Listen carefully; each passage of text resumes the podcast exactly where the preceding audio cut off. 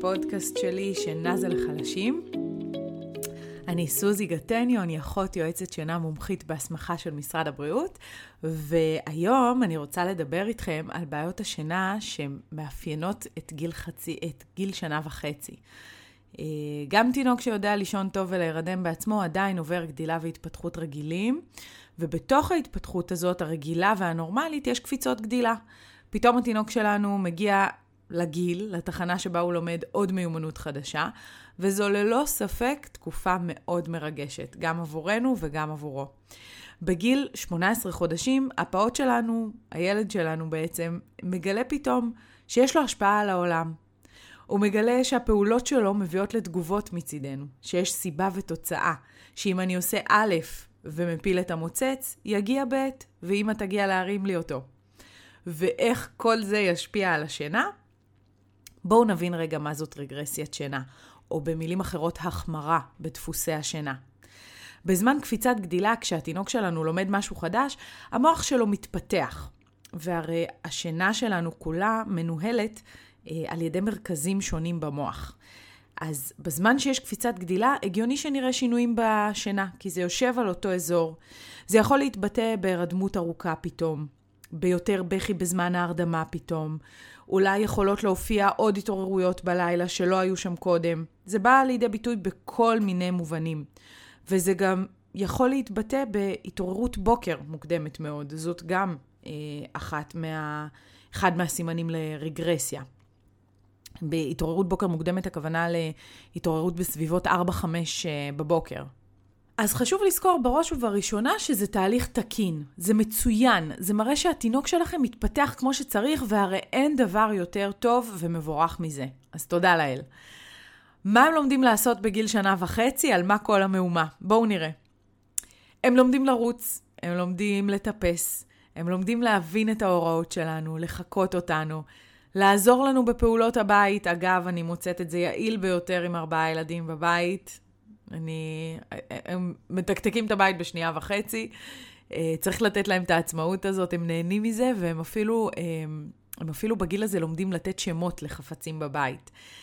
הם פתאום נורא נורא רוצים להיות עצמאים. זה הגיל הכי מצחיק בעולם, כי גם בגיל הזה אתם פתאום מתחילים לראות את האישיות שלכם בתוכם. פתאום הם יודעים מה הם רוצים, הם נהיים דעתניים, הם עומדים על שלהם, הם מבינים שיש להם השפעה עלינו, על העולם. הם מבינים שהם, הפספוסים הקטנים והמתוקים האלה, יכולים עכשיו לגרום לשרשרת של תגובות אם הם רק יפעלו באופן מסוים. ומתוך ההבנה הזאת, שיש להם יכולת בחירה, שיש להם כוח ועצמאות בידיים, מתחילים הניצנים של בדיקת הגבולות. ואולי נראה ילד שמחליט שהוא לא רוצה לישון. זה בסדר, אין טעם לכעוס עליו, זה חלק מההתפתחות שלו, אתם זוכרים?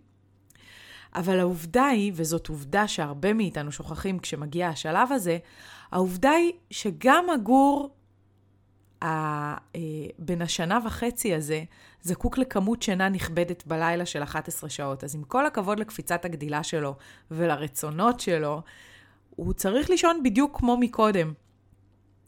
ובדרך כלל, אה, הבעיה הגדולה שלנו ברגרסיה הזאת תהיה דווקא בשעות, אה, בשינה של היום, בשעות היום. אם הילד שלכם מסרב ללכת לישון בשנת, אה, בשנת הצהריים שלו נניח, אל תצאו מנקודת הנחה שזהו, אתם עכשיו נפרדים מהשנץ שלו לנצח, ממש ממש לא. אתם תמשיכו להציע כל יום שנת צהריים, כי מתישהו, כשקפיצת הגדילה תחלוף ותסתיים, הוא יחזור לישון שנת צהריים. התינוק שידע לישון טוב לפני הקפיצת גדילה הזאת, לפני הרגרסיה הזאת, יחזור אליכם בגדול, ויחזור גם לישון את שנת הצהריים שלו. אז תיקחו את זה בחשבון, זה הדבר הראשון. הדבר השני שצריך לעשות, במידה והוא ויתר על השנת צהריים היום, זה להקדים את, ש... את שעת השכבת הלילה, כן? אל תשכחו, הוא, הוא הולך להגיע אליה מאוד מאוד מאוד עייף, בעייפות יתר. ואנחנו לא רוצים תינוק יותר מדי עייף בהרדמת הלילה, כי זה כרוך בבכי ובקושי להרדים ובהרדמה מאוד ארוכה. אז אם הוא ויתר על שנת צהריים, אל תשכחו להקדים את שעת ההרדמה שלו בערב. אם הוא היה רגיל ללכת לישון ב-7-8 בערב, אנחנו נקדים ל-6 בערב אפילו אם צריך, אוקיי? יש גם ימים כאלה.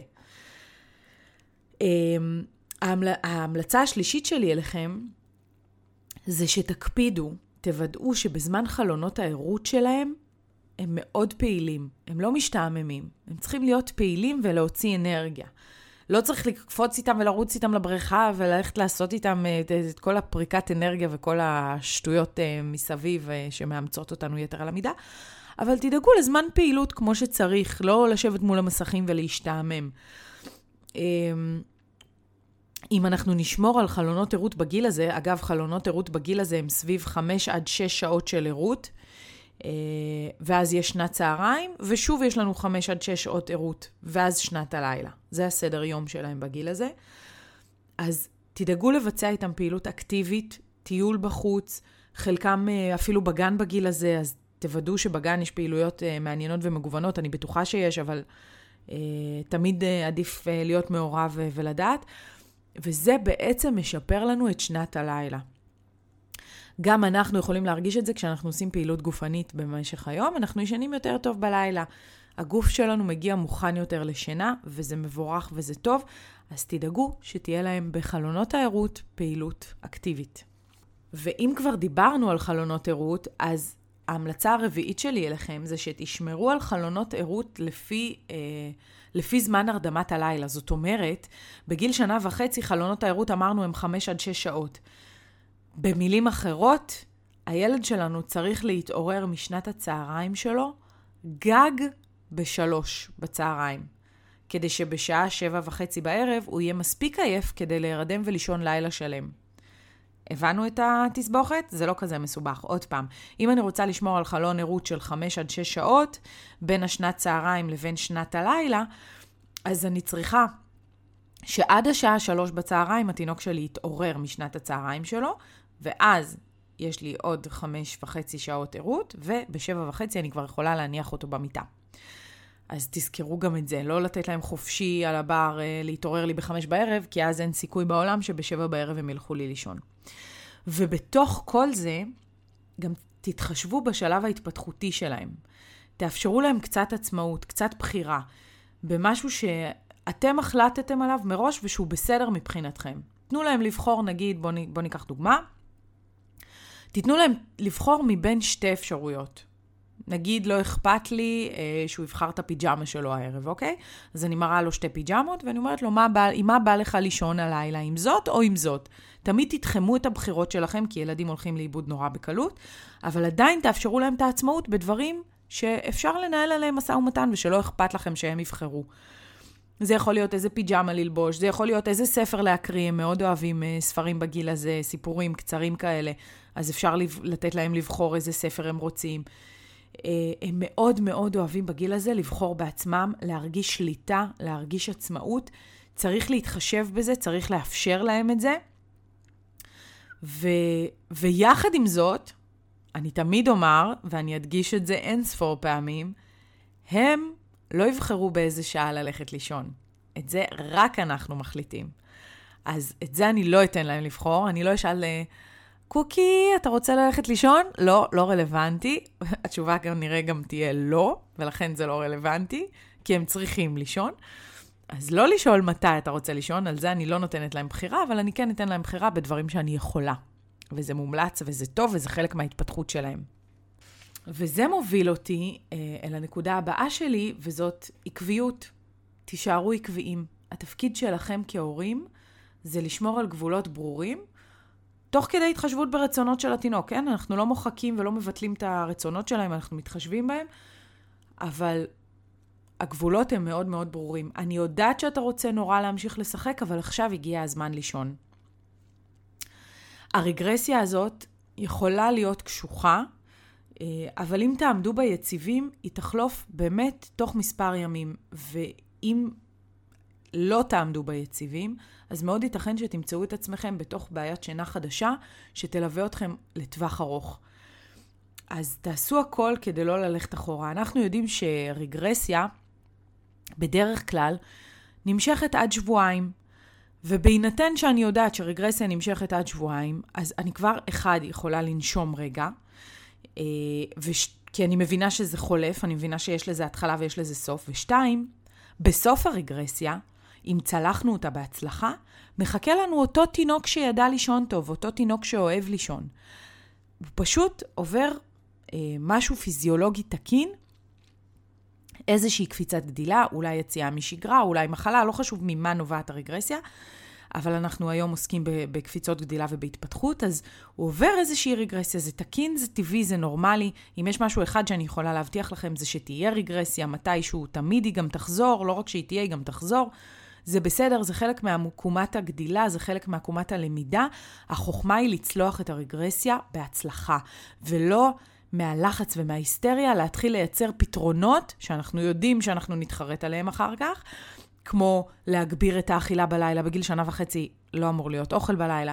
אז הרבה פעמים בגלל הבכי אנחנו, יאללה, בוא נדחוף אה, אוכל זה מרגיע, אוכל זה מנחם, ניתן לו בקבוק, הוא יחזור לישון, ואז בלילה השני אני זוכרת שבלילה הראשון עבד לי העניין עם הבקבוק, אז אני אעשה את זה גם הלילה.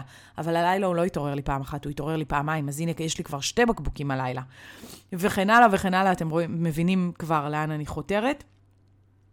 אז החוכמה היא לא להגיע לשם מלכתחילה. למנוע את הבעיות, לשרוד את הרגרסיה, לדעת שיש קושי עכשיו של שבוע-שבועיים, לשרוד אותו ולצלוח אותה אה, בשלום. אנחנו, ולכן גם מאוד מאוד חשוב לשמור על הגבולות שלנו ולהיות עקביים. אה, בואו נראה מה היה לנו כאן היום. אז הבנו מה זאת רגרסיה, הבנו מה התינוקות שלנו לומדים בגיל שנה וחצי. דיברנו על זמן פעילות טוב ואפקטיבי ואקטיבי. דיברנו על לשמור על חלונות ערות מלאים של 5 עד 6 שעות בגיל uh, שנה וחצי. יחד עם זאת, אנחנו תמיד נרצה לעודד את מה שהם למדו, לאפשר עצמאות, לאפשר להם בחירה, אבל גם לשמור על גבולות ולהיות עקביים. ואם אתם משום מה מתקשים לעשות את זה לבד, ואתם רוצים שמישהו ילווה אתכם צעד צעד וידייק אתכם, או שאתם לא בטוחים שמה שאתם עושים נכון, יש לי את הקורס בשבילכם, אתם תוכלו למצוא את כל המידע. הקורס נקרא לומדים לישון, זו תוכנית לימוד השינה לגילאי חמישה חודשים ומעלה. אתם תמצאו את כל המידע עליה בפייסבוק ובאינסטגרם שלי. ועד הפרק הבא, תשמרו על הילדים שלכם ותמשיכו לכתוב לי את כל הדברים המקסימים שאתם כותבים לי. ביי!